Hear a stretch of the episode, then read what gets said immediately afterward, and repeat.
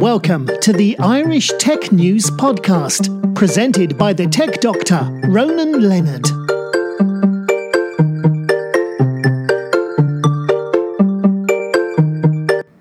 Hi, welcome to this Irish Tech News Podcast. Today we're talking with David Russell, Chief Executive of Host Ireland. How are you doing, David? Very well, how are you? Great, thanks, David. And tell us a bit about your background. So I am Chief Executive here of Host Ireland Business Broadband. Previous to this, I worked with Dixon's Carphone in their operational department. Previous to that, I had and still have operationally our own business, distribution business that operates in Northern Ireland.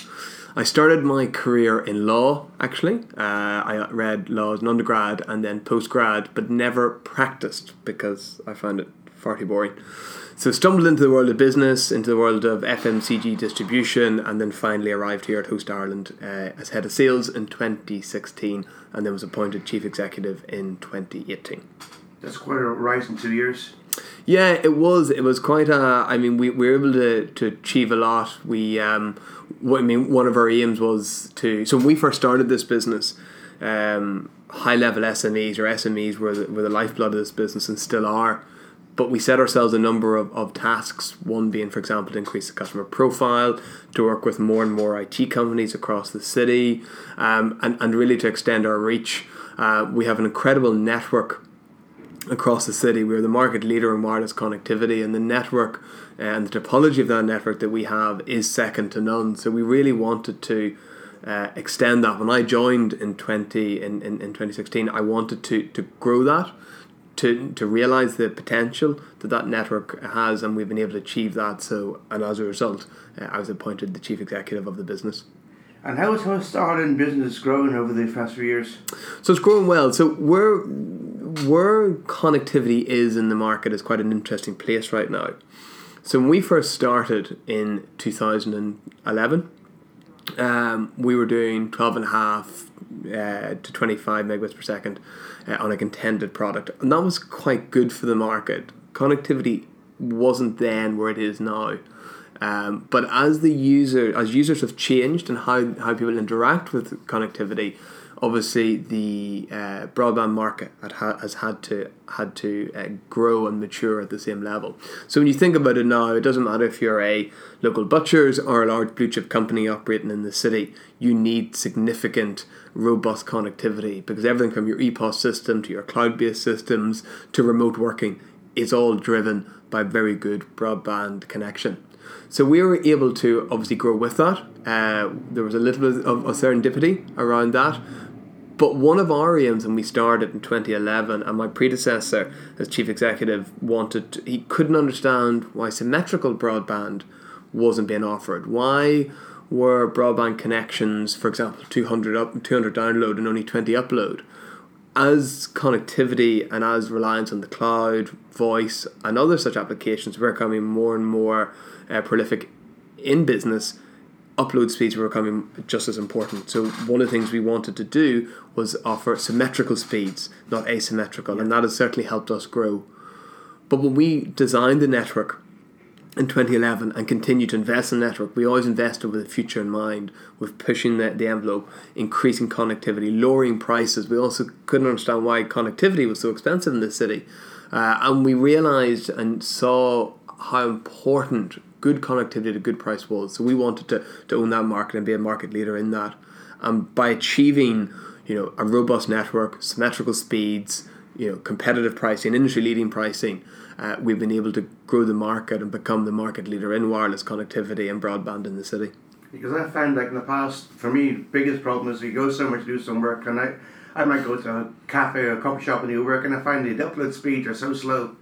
And I'm thinking, why is nobody complaining before? You can download at 40 meg speeds, great for download. Uploading is what we see people need nowadays. So absolutely. I mean, upload is becoming more and more relevant.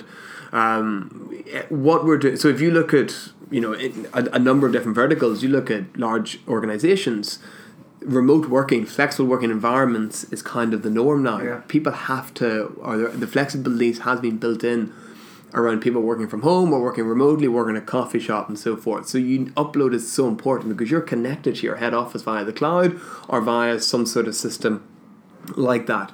Then when you look in business itself and you go into the office, most of your applications now will be Salesforce or HubSpot, whether it be your voice system, whatever it may be, is all cloud-based.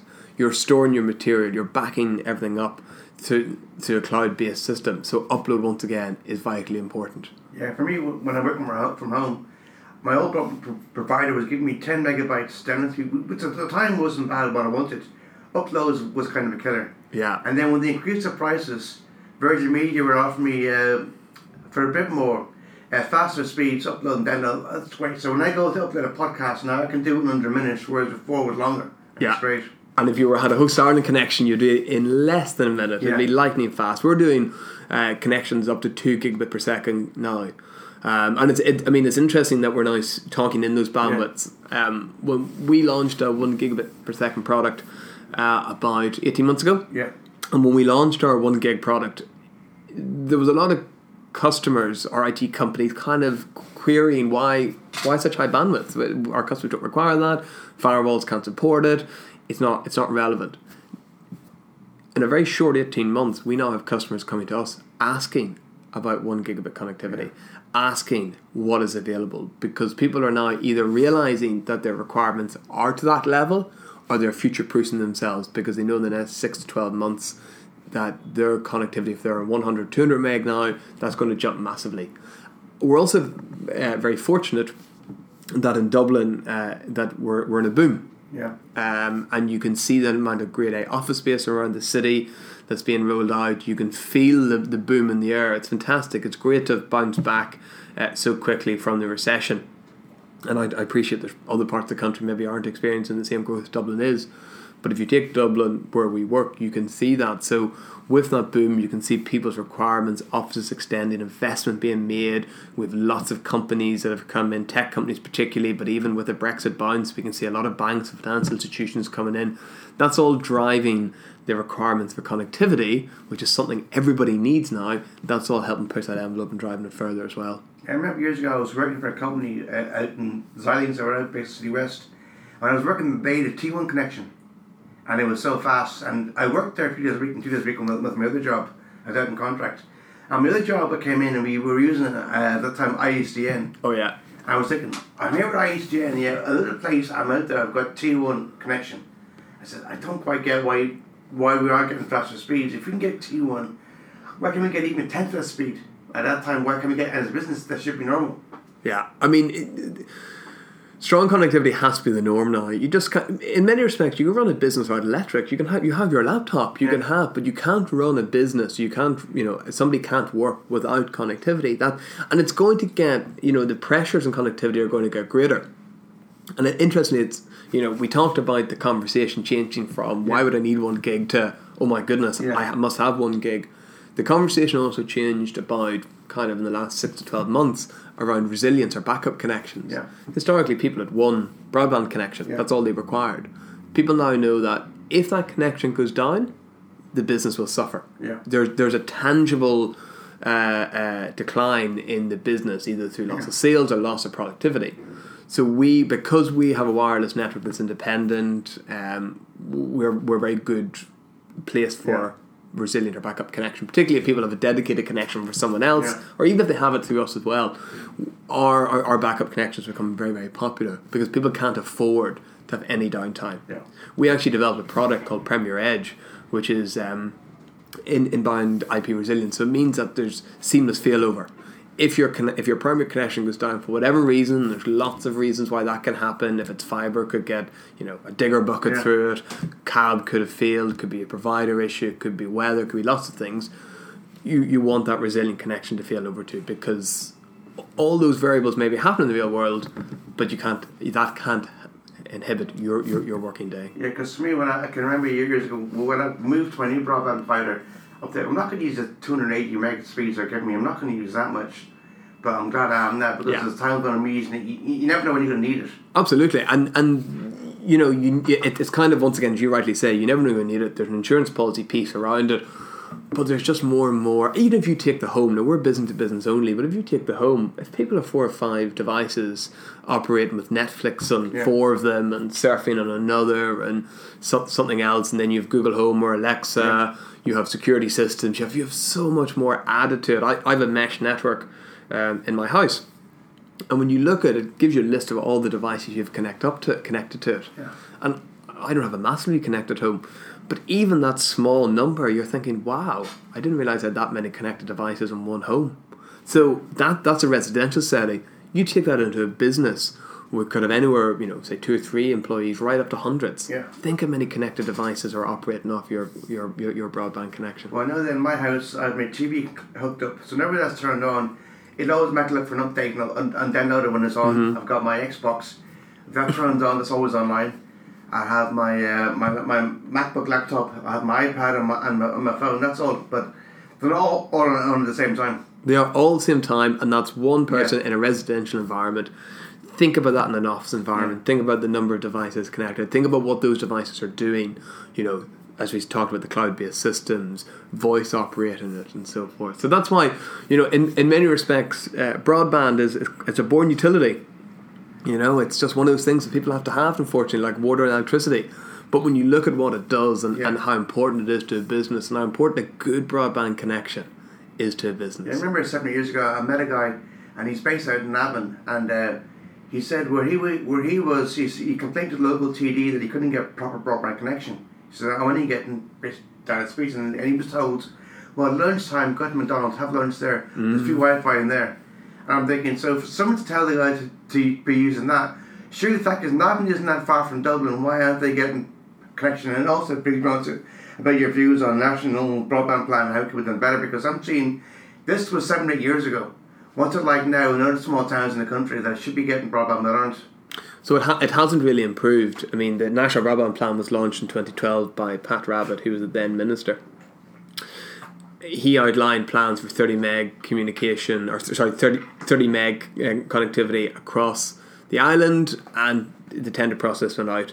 And a number of providers had bid for the National Broadband Plan, and now we're sitting with only one, which is the Net Consortium. 7 years on, no answer to whatsoever. And I think the idea, when you look at the numbers and look at the statistics around it, the idea of rolling out to 540,000 premises, over 100,000 kilometres of fibre optic cable, with all the variables the Irish geography and countryside offer, the idea that we can roll fibre out to all those premises in a very short space of time, I think is madness. It's effectively the same as the electrification of Ireland. Yeah. What we feel we need to be, and we've been quite vocal in this in the press around it, is we need to be looking at a hybrid solution around wireless and fibre. Wireless technology is incredibly robust. Yeah, it's incredibly quick to roll out, and it now has greater benefits than fibre. Your latency is much better. The bandwidth that you can achieve, there's a great future-proofing element to it. When you dig the roads up and lay fibre across the island, or you're going under hedges, or up drains, or up telegraph poles and into houses, and you have to do that 540,000 times, you can understand that the challenges that's going to do. But what happens when you have to go future-proof that? I mean, it's one of the concerns around the National Broadband Plan is we don't know what the future-proofing part of that is, who's going to own the network, who's going to upgrade the network. So we are calling for a hybrid solution that has wireless as well as fibre. Wireless can offer, for particularly the rural areas that maybe fibre is too expensive or it doesn't make sense to roll out. And I suppose we can't understand why the National Broadband Plan, which is very much in question, and there's lots of providers and lots of other companies asking the same question, why that the minister hasn't actually taken swifter action to say, right, we need to reevaluate the National Broadband Plan and we need to look at the new technologies that exist in order to roll this out. As other countries have done, Australia, USA, and UK, just being three that potentially in Ireland here we'd know quite well. So National Broadband Plan, its current form, we feel is destined to failure. It's not going to be possible to roll this out as quickly as it needs to be done. People across the island are now crying out for connectivity. We can't wait another 7 years, but there doesn't seem to be any short-term answer to how using the current tendering process or the current tender, how that's going to be rolled out as quickly as it needs to be. I've seen Aaron and Press and also Imagine saying what they can offer. And why are they suddenly coming out now when they're more or less saying the broadband plan is bound to fail, we can offer this service. And I'm looking as well that for them, also, with 5G now coming on stream soon, how is that going to affect it as well? Well, I mean, if you look at Air and Imagine, so if you take Air, so Air, well, first of all, Air publicly said that the National Broadband Plan in its current state was not financially viable. No matter what way they sliced and diced it, they couldn't make it financially work. But they do understand there is a requirement for connectivity across the island, and they do see a business case for that. So they have obviously, in this last couple of weeks, launched that plan and that product. Imagine the same. Imagine you use hybrid wireless or use fixed wireless technology like ourselves. They're calling for a hybrid solution. And once again, they've seen an opportunity. So we're seeing private industry filling the vacuum that government has left, which is disappointing. But that doesn't change the fact that there is still a need for the National Broadband Plan. There's still a need for government to take a lead for this. Now, we believe that the subsidy model is probably going to be the best way to do this. Give people the opportunity to apply for a subsidy to get a broadband provider in. That means that you let free market reign. It means that the future-proofing is put back into the hands of the companies. Once that market grows, the various providers will want to retain those customers, so they will continue to invest in their networks in order to do that. Yeah.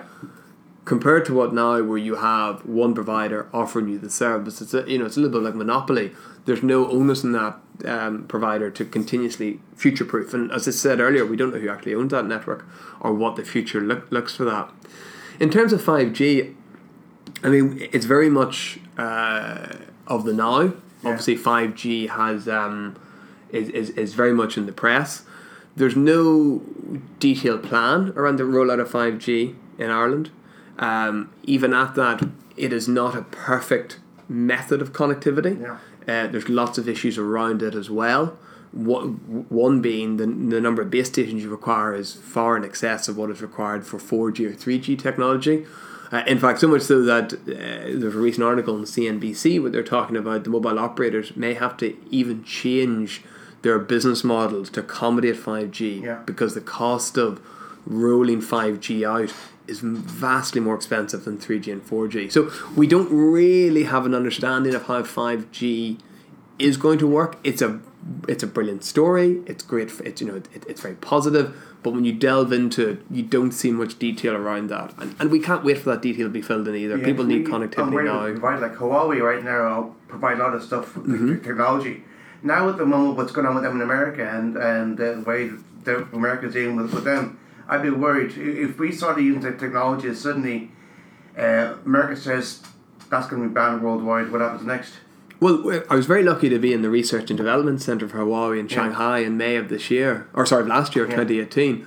So you can see the advances that they're doing. It's very impressive, and they're very proud of what they've been able to achieve. They have quite a grand research and development centre in outside Shanghai there.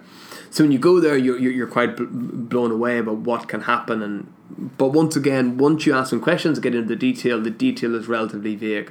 And then, as you rightly say, we don't know where the security elements are in that, what the implications for that are, and then you have government pressure not wanting Huawei due to geopolitical politics, but the US is doing their level best to try and get most countries not to operate with the likes of Huawei or ZTE.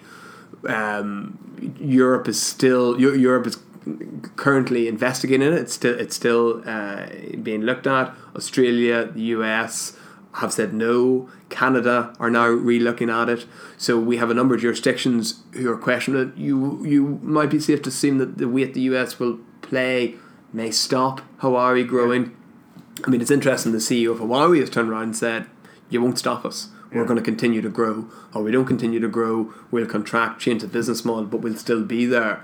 So it's just another level of noise that's going to complicate the rollout of the 5G technology in the US and Europe. Because I've seen now that Apple recently said they want to build phones in India. Yeah. Because they probably realise that whatever happens in China, we're going to get screwed. So they're going to move their base somewhere else to produce them. And if that's going to roll on, and also I remember 3-4 years ago, Carlos Slim, who was a big Mexican phone magnate, he was saying, he told all his employees to stop using Skype because Skype's got built-in backdoors. The moment Microsoft bought Skype, the American government said put in backdoors into their system. So he was saying that everyone's still using Skype. So I just don't get all the people saying you can't use Skype because this and that, and then the people saying you can't use Huawei. If it's a good product and it works very well, I don't see why it can't be used. Yeah, I mean, I say, look, the product's a product. It works well and can't be used. There's obviously other things that are slightly above what we do here at Host Ireland Business Broadband, but there's other elements, geopolitical elements, you know, that come into play, and unfortunately the consumer will lose out because we're going to have, as I say, extra noise that's going to lead to further delay in the rollout of 5G technology. And if we have a delay in that, which is likely, there's no cement, you know, concrete plans around it, and we obviously are having to delay in the National Broadband Plan, then we need to do something around ensuring that the country gets connectivity. And that's what we are saying, that a hybrid fixed wireless solution with fibre is the only way. It's the quickest, fastest, most robust way with incredible future-proofing ability built in to ensure that everybody on the island can get the connectivity they require. Yeah, I know the moment one of the big competitors of Huawei is Nokia, who are doing a lot of stuff in that area. So in other words, if they're there and they can provide the same kind of service, why aren't Irish government going, hold on, rather than wait around and see what happens to Huawei or anything else, why don't you just go something we know works? It's going to have any issues with political issues or anything else. We know they're a trust company. They now own Bell Labs, so we know that they own somebody who's revolutionary, and what they've done, they've changed that. Bell Labs helped change the world of computing for the better. Why don't you just go with them? Yeah, I mean, it's a very good point, and I mean some of the challenges are it may be a little bit forward thinking for governments, as well as that in terms of the Irish government, they probably have bigger fish to fry at the minute with the Metro North and South plans, the Children's Hospital, the National Broadband Plan is definitely, although it's in the media. And there's a number of people, including yourself, who's keeping it relevant, which is really, really important, because it's something that we cannot let disappear into the noise of the news at the minute. It's certainly down the rankings after some of the other issues the government have to face, Brexit obviously being one as well. But it's so important that we do look at this in a very forward planning way, that we do think about how else can we deliver connectivity to the island. And I suppose, you know, as I keep thinking that the hybrid solution is going to be the quickest, most future-proofing. When we were in that conference in the US, the wireless conference in the US, which is incredible, we were talking to suppliers that are developing products at 25 and 100 gig respectively connectivity, you know, per second. So when you think about where the you know, the markets come, you were saying yourself your initial provider was 10 meg. Yeah. You know, we're now, you know, we're doing 100 meg kind of upwards. We're doing a lot of 1 gigabit products. But when there's providers out there, wireless providers, talking about 25 and 100 respectively, you can kind of see that the future-proofing ability in wireless connectivity, it's not gone anywhere. We've only just started. And that's why we really do think that the government needs to be forward thinking on it and scrap the plan in its current guise and say, right, let's relook at this and let's look at the technologies that now exist. Yeah, well, for me, I'm looking at Brexit. When Brexit happens, companies are going to move from the UK over to Ireland. And they've already started, yeah. Yeah, and they need somewhere to base. And in Ireland, the idea is that we should have basically have tech hubs all over the country. And each area, like maybe one area will do fintech, one will do medtech, and that's it. But if you can't get the connectivity in there, why will they move to there? Oh, absolutely. And the connectivity needs to be there, because they will, you know, businesses can't wait or can't go on a promise that there is a national broadband plan coming. They need it now, and they will go to wherever in the world that offers them all the various elements they require. And one of the most important of those is really good connectivity. Yeah. So they will go to wherever they can find that. Yeah, I find it odd that basically if the government isn't realising we have a chance here to get more employment in the country, get more money coming in the country, and show ourselves that we don't need that we're basically with the European Silicon Valley. But they can't do that unless they decide to actually have connectivity. And look, we need this just outside of Dublin. Yeah. Dublin is going, you know, is seeing some of the pressures around, you know, everybody wanting to come here. You know, property prices are going up, rents are going up. Grade A office spaces are becoming, you know, quite the rarity as the big companies come. HubSpot signed a 20-year lease on the Keys. Salesforce obviously announcing their new premises. Facebook buying the old AIB building in Ballsbridge. So you can see that, you know, office space is becoming less and less. So we need to be able to support the rest of the country. Yeah. And we need to be able to support the regional areas where cost of living is slightly lower, house prices, and all, employment. Like, we're sitting in this really great boom in Dublin, this bubble, and it's fantastic. But the rest of the country aren't necessarily feeling that as much as we are. And as you rightly point out, now's the opportunity to leverage that, and you know, with good connectivity around the rest of Ireland, combined with a number of other elements, you could actually bring really meaningful employment across the country. It's a fantastic opportunity. You know, so I'm thinking of someone like a farmer who's nowadays, the technology used now is all basically cloud-based and Wi-Fi-based. So absolutely. Like there's something like called Muco that can tell you when your cow's going to birth. And that technology 20 years ago you couldn't do. Now it's available now. And suddenly you're told, oh, actually we can't do that because you need a certain amount of Wi-Fi or broadband speed. And if you're relying on your mobile phone, mobile device will do it. And you're not getting great signal. You're in somewhere where there's like hills and mountains nearby. You're screwed. Well, you can't build a business on that. And you're rightly said, I mean, agriculture is a significant part of our economy. And thankfully so. And we obviously are an agricultural hub. You know, the amount of food we produce can feed, I think the latest statistic is something like 40 million people. So, I mean, that's all very positive, but we can't grow and future-proof the agricultural sector without connectivity. Yeah. You know, it's all moving to the cloud-based technology. As AI and digital transformation comes in, that is going to affect every part of every business. And that includes our rural communities and our rural businesses. You know, and you're going to have an issue, in particularly because Ireland has got a sizable rural population, which is fantastic. But if people can't get the connectivity they require, they're going to have to look to move out of those, you know, those communities, move somewhere where they can get the connectivity, because life is moving on. Yeah. We are getting more connected. AI will become more relevant to our lives. We have autonomous vehicles that isn't that far away, and so forth. We have to move the connectivity dial to enable to incorporate all that right across Ireland, not just in certain parts of it. And also I'm looking at farmers now that can use drones to go and keep an eye on their flock and view it. And if they can view with a drone soon because the connectivity isn't there, what can they do? Yeah, and you can, I mean, you could then say, well, cool, that's where 5G is going to have a part to play. Yeah. But because the limitations that 5G provide in terms of the number of masts and base stations that are required, in the fact that we don't really have a detailed 5G rollout plan yet, so farmers can't be dependent on that, and we can't have this vacuum of no connectivity when the farmers just have to wait and do it the old way, because they will become less competitive than the rest of the world, and therefore it will cost more to produce the products here in Ireland, and therefore they'll become less competitive in the world stage. So we've got to really answer the connectivity problems now. We can't wait for 5G. Fixed wireless, once again, I think in terms of a agriculture or farm setting, is an incredible solution to connectivity. You can get really great connectivity, bandwidth, latency into a farm or agricultural base from fixed wireless, and that is why the National Broadband Plan has to include fixed wireless. Okay, that's great. Anything else from the podcast, or is that enough? No, I mean, I think for us it's great. We're quite excited where the Dublin market is. You know, fixed wireless is what we do, and we do very, very well. We're really excited at the future of fixed wireless. As I said earlier, you know, with equipment being able to do 25 and 100 gig, the opportunity, I mean, we can install the same day because of the technology we use and the network we have in Dublin. So we're very, very excited for the future. We're looking forward to it, connecting more and more customers up, helping businesses grow and realise their opportunity through really strong, robust connectivity. Right, that's great. Thanks very much for that, David. Have a great day. Thank you very much.